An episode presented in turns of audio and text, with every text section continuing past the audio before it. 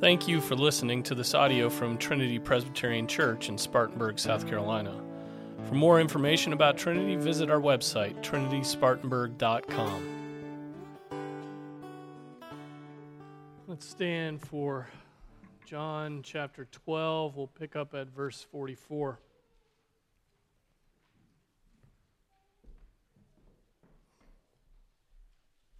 This is the word of the Lord. And Jesus cried out and said, He who believes in me does not believe in me, but in him who sent me. He who sees me sees the one who sent me. I have come as light into the world so that everyone who believes in me will not remain in darkness.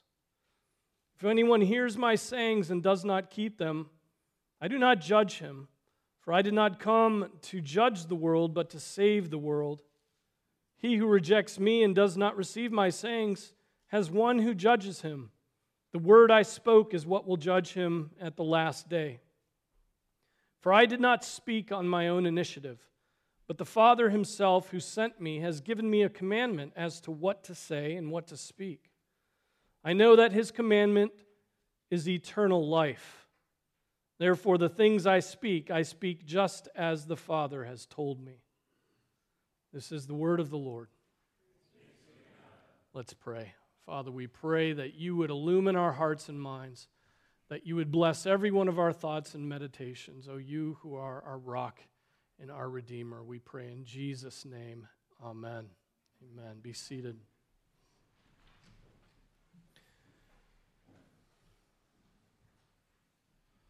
So, the first question to ask about this text is when did Jesus say these things? Right? We don't know. There is nothing in the text to indicate uh, the when other than their position in the whole of John's gospel. The last we read of Jesus' position, his coordinates, was that he withdrew from the crowds and went and hid himself. Right? As I said before, the, the verses from 37 to 50 seem to be a, a a bookend to the public ministry of, of Jesus, particularly his work in Jerusalem. So either Jesus spoke these w- words during the final week, which we're in in the, in the flow of the history, um, which I think is likely, or John is, is right before the, um, the time with the disciples in the upper room. He's sort of summarizing the message of Christ over the course of all of his ministry, right? And so um, that could be what John is doing here. Now we see some themes, right, that we've seen already in the uh, life of Jesus and in his preaching. Jesus is one with his Father. That has been repeatedly a theme in this book. He is the light of the world. How many times does he come back to that metaphor? He is the light. Um, and then salvation comes by faith in him, right? John 3:16 and believing in Jesus is the is the, the road to eternal life. Um, Jesus spoke truth, which, if not obeyed, will lead to a man's condemnation at the judgment on the last day. He spoke the word, and those who reject his word are not just rejecting him, they're rejecting the Father. And then another theme the Son of God obeyed and submitted to his Father, even unto death, so that eternal life might come through faith in him. So these, so I mean, all those themes are condensed in this part, but they are themes that we've seen through the entire uh, book. So this could be John's summarizing, or it could have been something Jesus said as he turned and hid himself. This is the last thing he said as he was heading out of town to uh, hide himself, but we don't have those details. Now, these themes that I mentioned that we've already hit throughout the gospel, um, and these themes together are the core of the Christian message. They form the very heart of the Christian faith. The Father and the Son are one God. There's really nothing more fundamental than that, nothing more um, foundational for the truth of the Christian faith. To see Jesus is to see the Father. The Son came into the darkness, the sin of this world as light. Right? The world is dark, and saying that the world is dark is making a statement about sin. That this world is the, the, the violence and the and the, the, the gore and the, the hatred that we see is as a result of sin. Right? It's not, it's not nature. But nature is fallen, so it contributes now, but it is sin. Those who believe in the Son will be saved and will not be cast into hell on the last day, the judgment day, when they are judged by the Word. Right? Fundamental principle of the Christian faith. You will be judged. Everybody who dies and then the judgment. And what is the, what is the standard by which you're judged? It's the Word of God. It's what Jesus said. It's the words that proceed out of the mouth of the Lord. Instead, those who believe will be received into the presence of God there to enjoy eternal life, even eternal rest forever. I was listening to some muckety mucks talk about eternal life. Um, uh, artificial intelligence um, brainiacs talk about eternal life, and they were both like, oh, eternal life. Oh, you know, I wouldn't want that. And it's because they see eternal life without redemption. I don't want life like it is now. No, no, none of us do. And so I can understand why they would say, no, I wouldn't want eternal life. Yeah, but if, but, but if even, even the, the, the worlds and the universe are redeemed through the Lord Jesus Christ, then eternal life is something completely new the new heavens and the new earth, right? And, and it will be glorious. And so, these things, dear brothers and sisters, here packed into these six or seven verses is the Christian faith. Note that the Christian faith is about God's existence, his creation, the fall of man into sin, and the plunging of the world into darkness, the rescue mission, the propitiatory sacrifice of the Son of God, who came as light into the darkness, and the very simplicity of receiving him, which is by faith. By faith in that Son. Then, after death, judgment, which will separate the sheep from the goats, or those who believe in Christ from those who refused to believe in Christ. I don't believe this is anything new to our era. Ancient Romans and Greeks, Anglo Saxons, Mongolian emperors, medieval monks, Viking marauders, Soviet socialists, you know, Parisian artists in the 19th century and 20th century, you know, industrial um, moguls struggled with the same things. But I think these themes God, sin, death, judgment, salvation, the soul, eternal life get suppressed so that we can have a love affair with God's creation.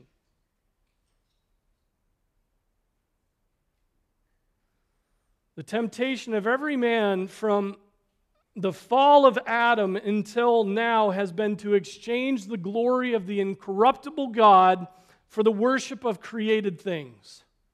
Images in the form of corruptible man and of birds and four footed animals and crawling creatures.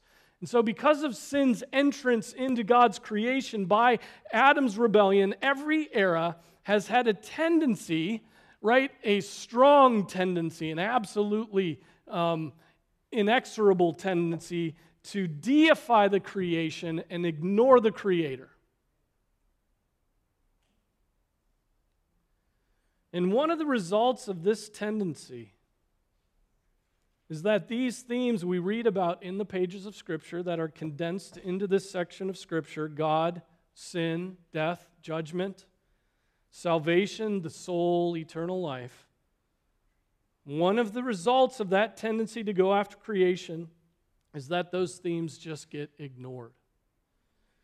Even those who have been regenerated by God, who have the Holy Spirit abiding in them, renovating their hearts, minds, and affections, still get hung up on the world. Don't we? Usually, getting hung up on the world means setting our affections on what the world offers to us. What we give our time to reveals what we think is important, doesn't it? It does for me. What you set your time, what you give your time to will reveal what is important to you. Or as Jesus puts it, where your treasure is, there your heart will be also. There your affections, there your loves, there your heart will be what your treasure is. God, sin, death, judgment, salvation, the soul, and eternal life, those things recede in our minds and hearts. And what are we and and And what are the things that we then give our minds and our hearts to? Well, everything but those things. We give ourselves to money and our reputations and our political opinions and the things that lead to ease and comfort now and the things that lead, you know, the, the biological structure of man as a soulless being and, and the immobile, silent absoluteness of death. In a nutshell, we give ourselves, right, when our minds aren't focused on the things of this passage, we give ourselves to worrying about tomorrow and how we can work out our own salvation apart from God. That's what we do.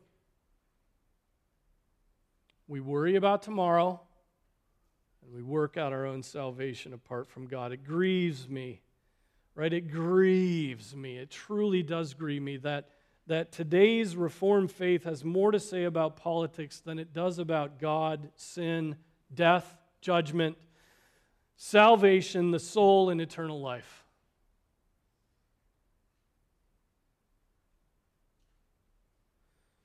Am I being a pietist in saying that? Someone only interested in personal salvation and holiness and and you know not cultural transformation by saying that? Am i being a pietist? Or am i verging on gnosticism as i've been declared to be a gnostic? Declaring all physical things you know simply unworthy of our attention? Well maybe i am but honestly i don't think so. I am saying that we god's children have an inordinate fixation on this world And it's indicated by the amount of time we spend worshiping God versus giving our attention to politics.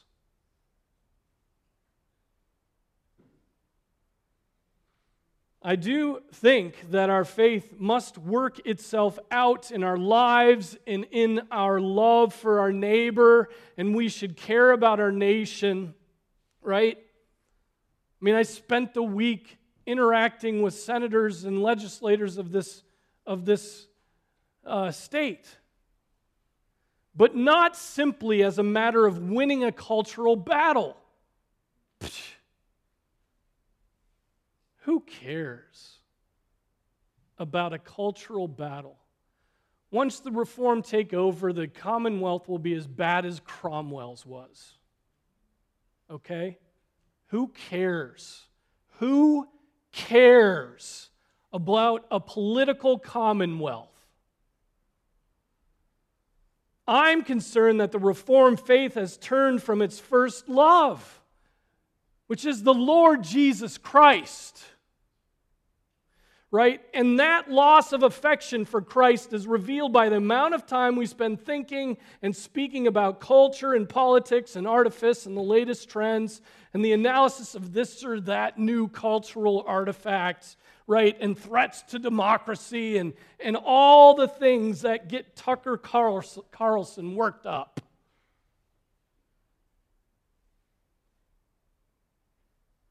It's unworthy of your attention, Christians. It's unworthy of your attention. We're simply junkies for that stuff, all of which does what? Just makes us anxious for tomorrow. Makes us anguish, eh, you know, anxious because, because we're like, oh, we better do something. We better strive in the power of our own arms. We better get intelligent. We better, you know, figure out cultural way to talk and engage on these things, right? We're junkies for this. But are we junkies for the message of Scripture? God, sin, death, judgment, salvation, the soul, and eternal life.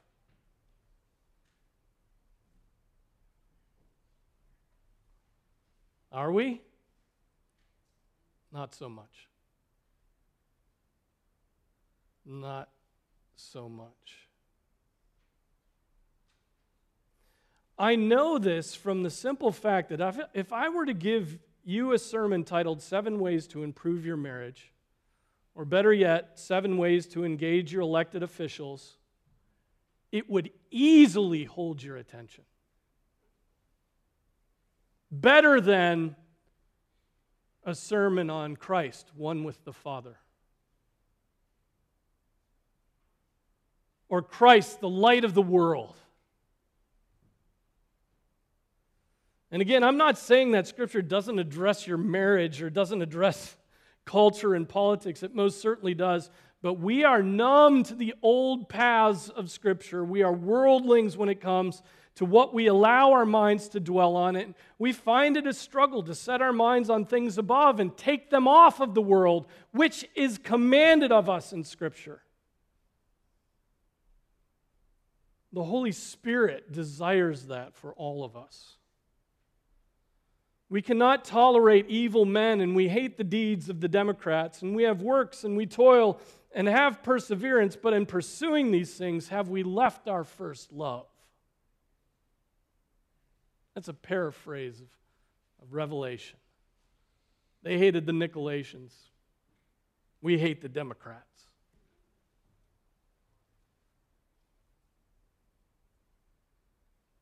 I mean, the world and her ways are a powerful draw, aren't they? They powerfully draw you. They always seek to press us into their mold. Their worldviews, they're seeking to make us convert. They proselytize. They have a powerful draw. And far from the world being crucified to us and us to the world, the world vies, right? It vies for first place in our hearts. We hate wokeism more than we love Jesus.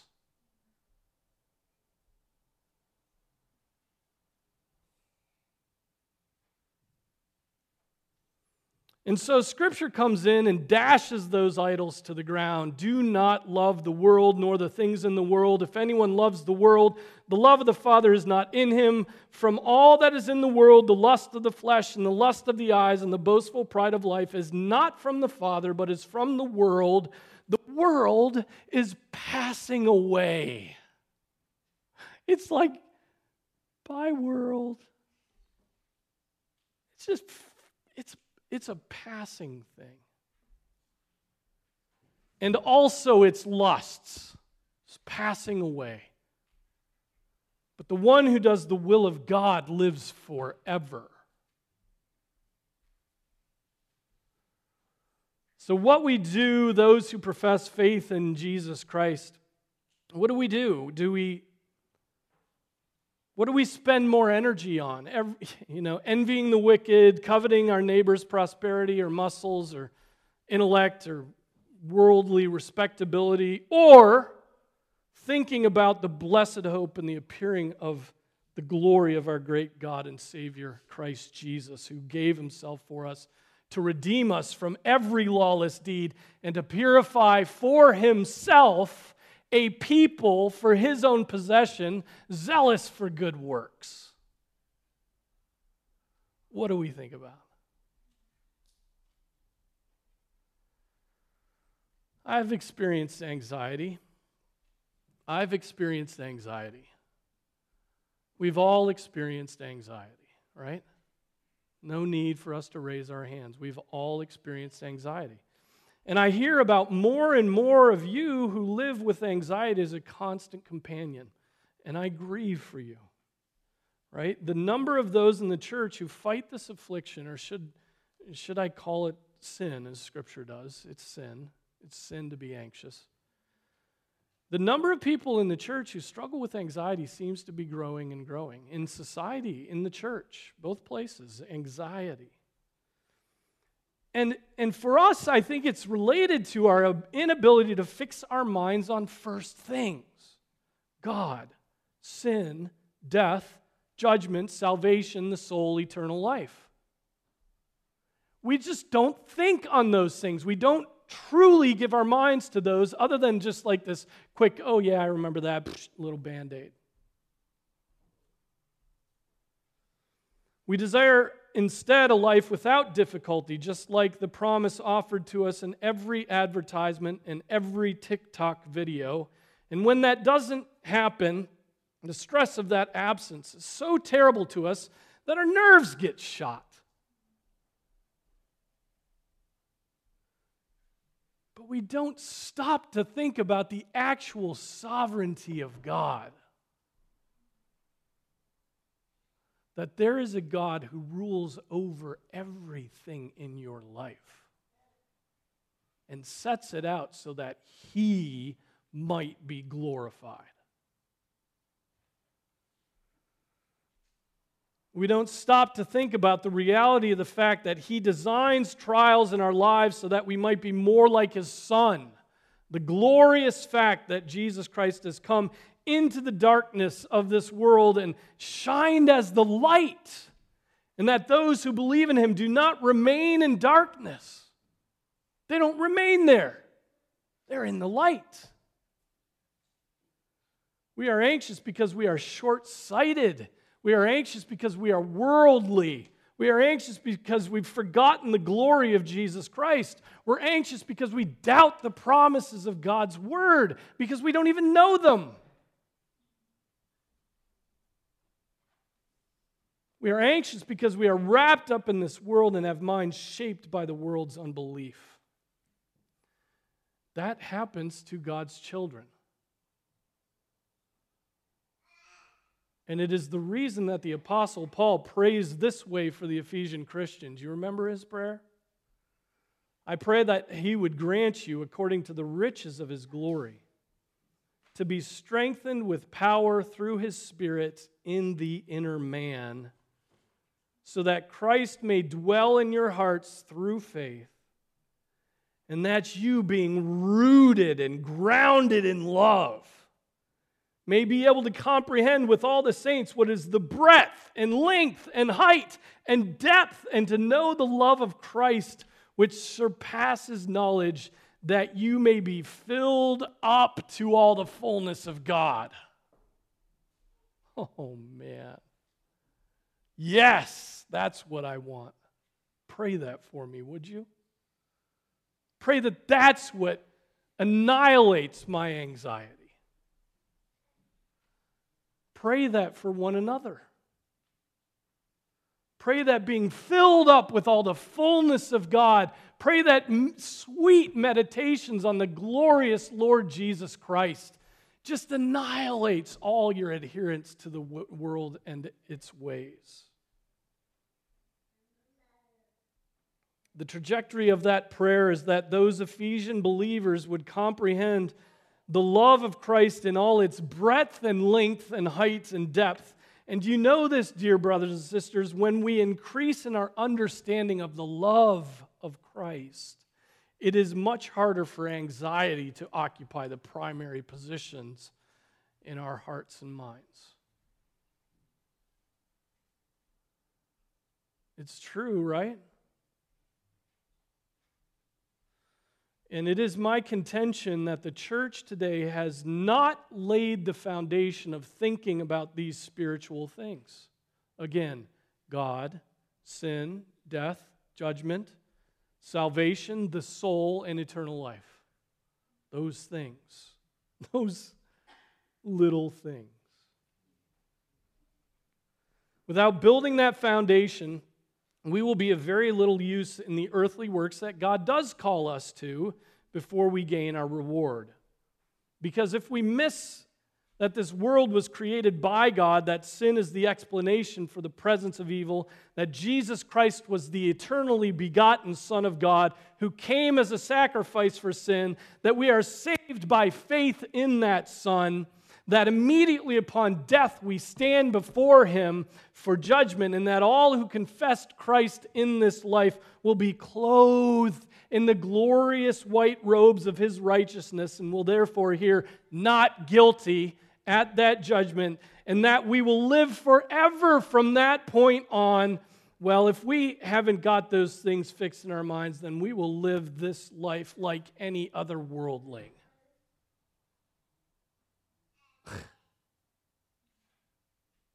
The glory of those things. If you're bored by those things, you're not a Christian.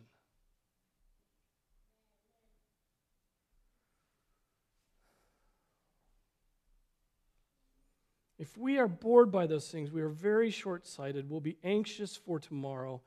We'll, we'll live this life jockeying for position, trying to have as much pleasure as we can now. And what, what I'm really talking about here, and this is sort of a, I jumped off the text into a topical sermon, didn't I? What I'm really talking about here is spiritual mindedness.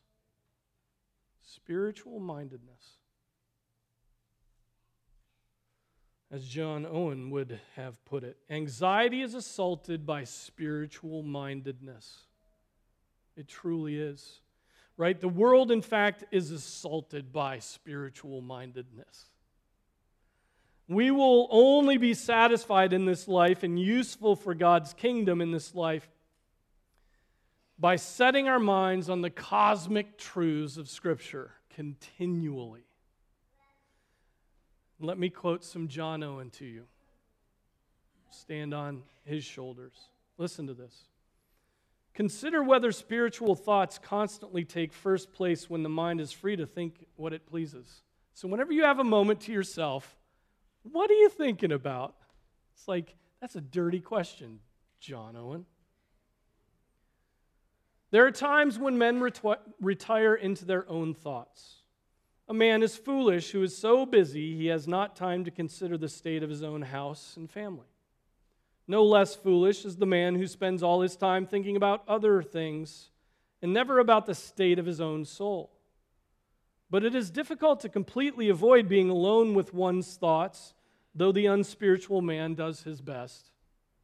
If we are spiritually minded, if thoughts of spiritual things abound in us, they will naturally claim these times as their own. Whenever you have a moment to think sparely, the spiritual minded, the spirit comes along and says, Okay, I'm going to take these for myself and for your good. But if these times are given to other things, then it is clear that we do not think spiritual thoughts to be all that important. If we do not give these times to meditation on spiritual things, then vain thoughts will begin to haunt our minds and please to be entertained. These precious moments, which could greatly influence our souls to life and peace, if not redeemed, will bring trouble, sorrow, anxiety, and confusion. If we cannot give God our spare time as well as those special times we have dedicated to Him, it is clear that we do not think fellowship with Him is a thing to be greatly desired. What do you think about when you are in bed? This is, this is Owen still. What do you think about when you are in bed, either settling down to sleep or waking up? There are those who work evil upon their beds, Micah 2 1. And there are those who sing aloud upon their beds. The high praises of God are in their mouths, Psalm 149, 5 through 6. There are those who devise mischief on their beds, Psalm 36, 4. And there are those who commune with their hearts and remember God and meditate on him in their beds. Psalm 4 4 and 63 6. If we would have a claim to spiritual mindedness, we must give these special times to spiritual thoughts and meditations. Okay? Do some self analysis. Do some self analysis. Think about what you think about. Think about what you put your mind on.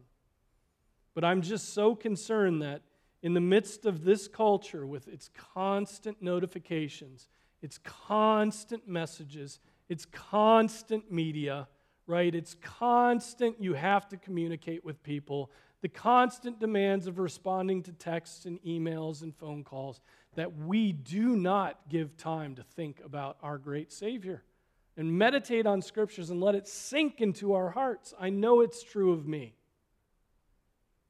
I think it might be true of you too.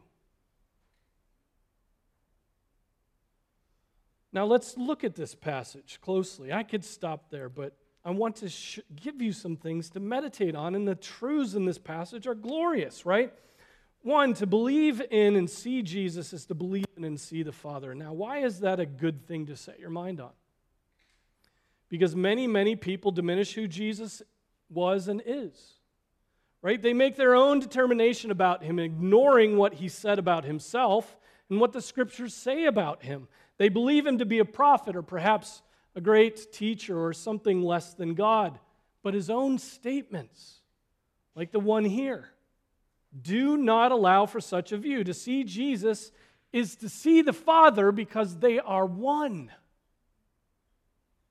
They are one in essence and unified in their mission to save sinners. Jesus is the image of the invisible God. He is the brightness of the Father's glory and the express image of his person.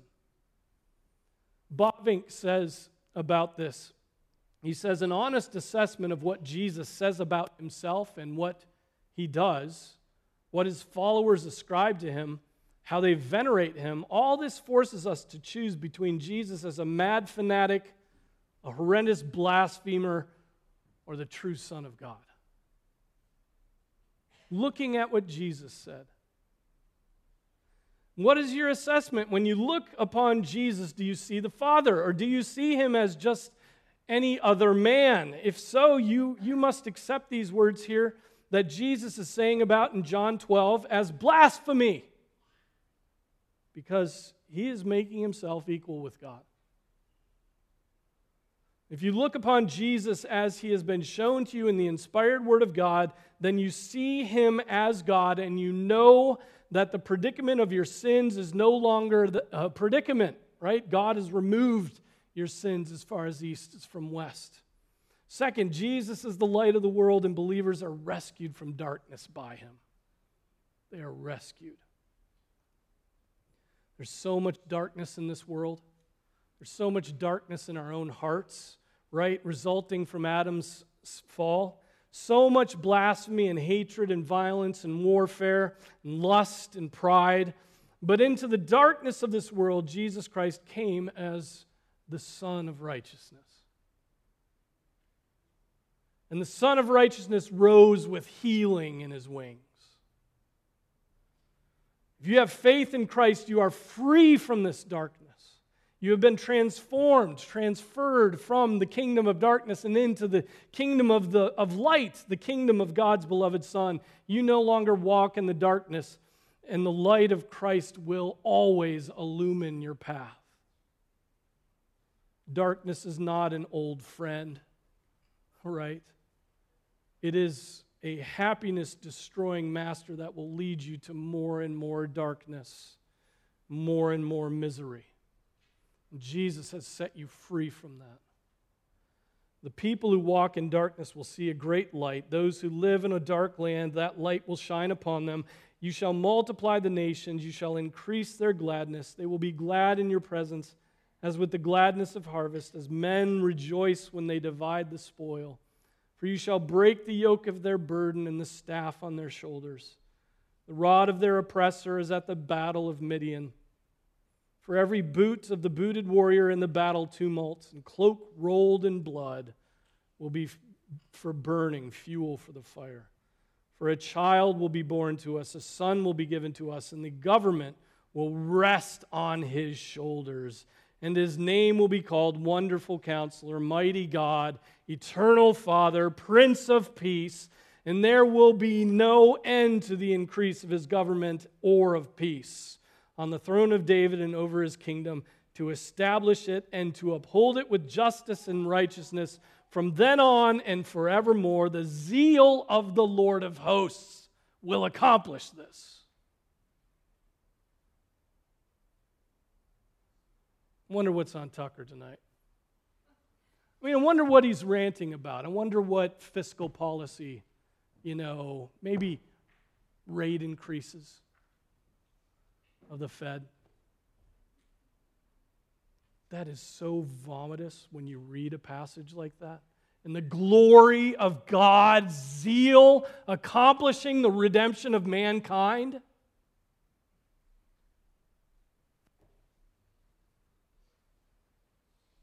The zeal of Yahweh was demonstrated in the light being born into the world. And that light, you would seem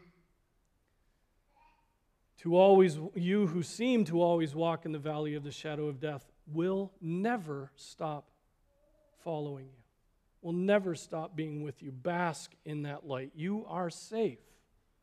You are safe. The world will judge, the word will judge every man, woman, child who dies and stands before him. Think about that. There is a coming judgment, and the rule book that will be used to judge those who die is the word of God. There are those who hate that word and mock it, and they will be judged by that word. There are those who ignore that word, and they will be judged by that word. There are those who treat the word like it's a museum piece, right? To be marveled at but not obeyed, and they will be judged by that word. There are those who read it and memorize it and study it who honestly just dislike it, and they will be judged by that word. And there are those who hear it, believe it, and earnestly desire to obey it, and they too will be judged by that word. And each man left to himself, if he does not have faith in Jesus Christ, will be condemned by that word. Because that faith is the first and foremost teaching of that word. Romans 3:28 for we maintain that a man is justified by faith apart from the works of the law. Romans 5 1 through 3 therefore having been justified by faith we have peace with God through our Lord Jesus Christ through whom also we have obtained our introduction by faith into this grace in which we stand and we exalt in the hope of the glory of God.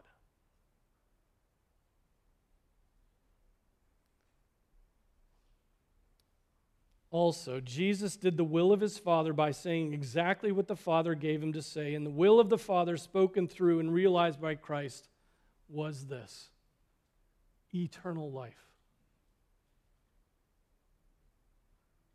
Eternal life.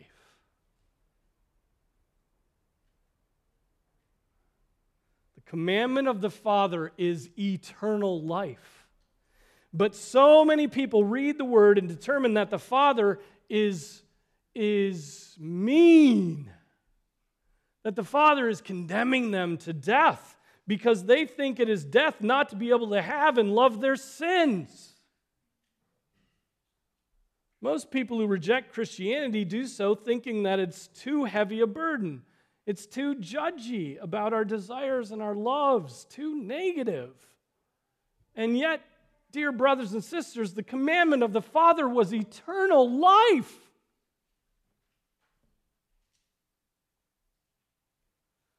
The eternal counsels of God, the eternal counsels of God, in which the Son was crucified before the foundation of the world, and the Spirit was marked out to be the, the comforter and the applier of salvation, it had a theme. And guess what the theme was? Eternal life.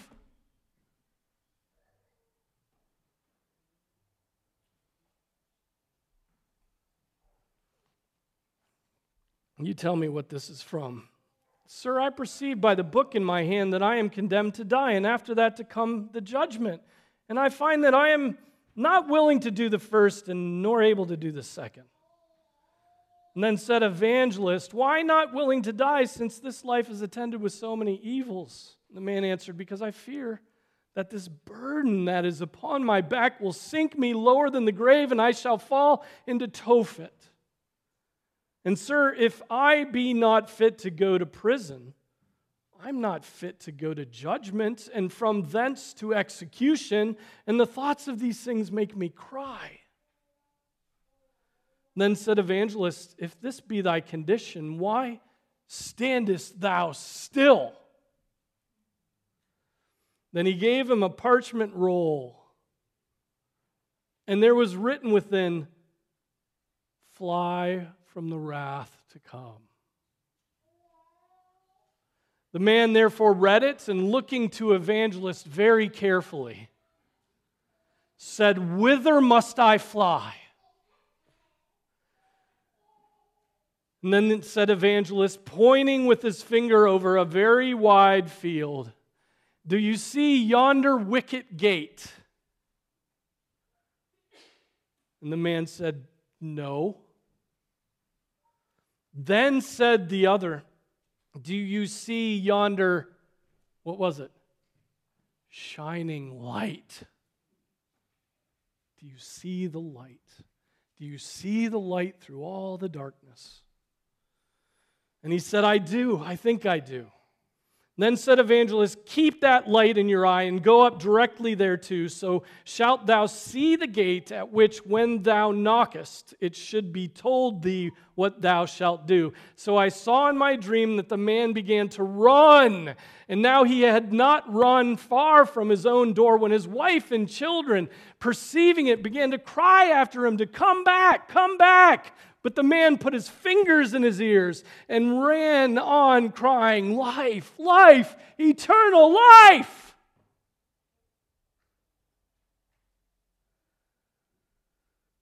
So he looked not behind him, but fled towards the middle of the plain.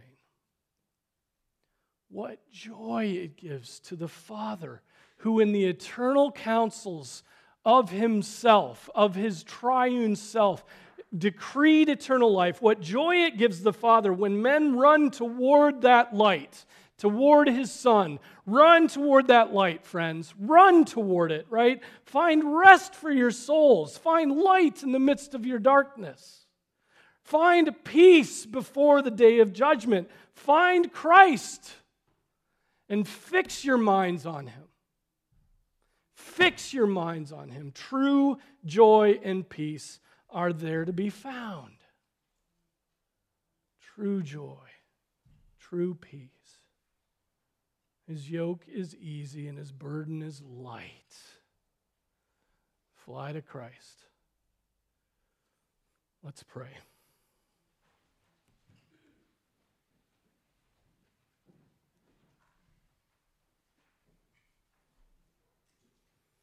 Oh Lord, so many, so many distractions.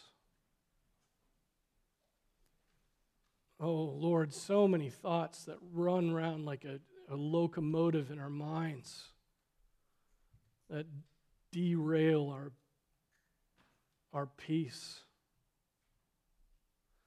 So many, so many concerns in this world.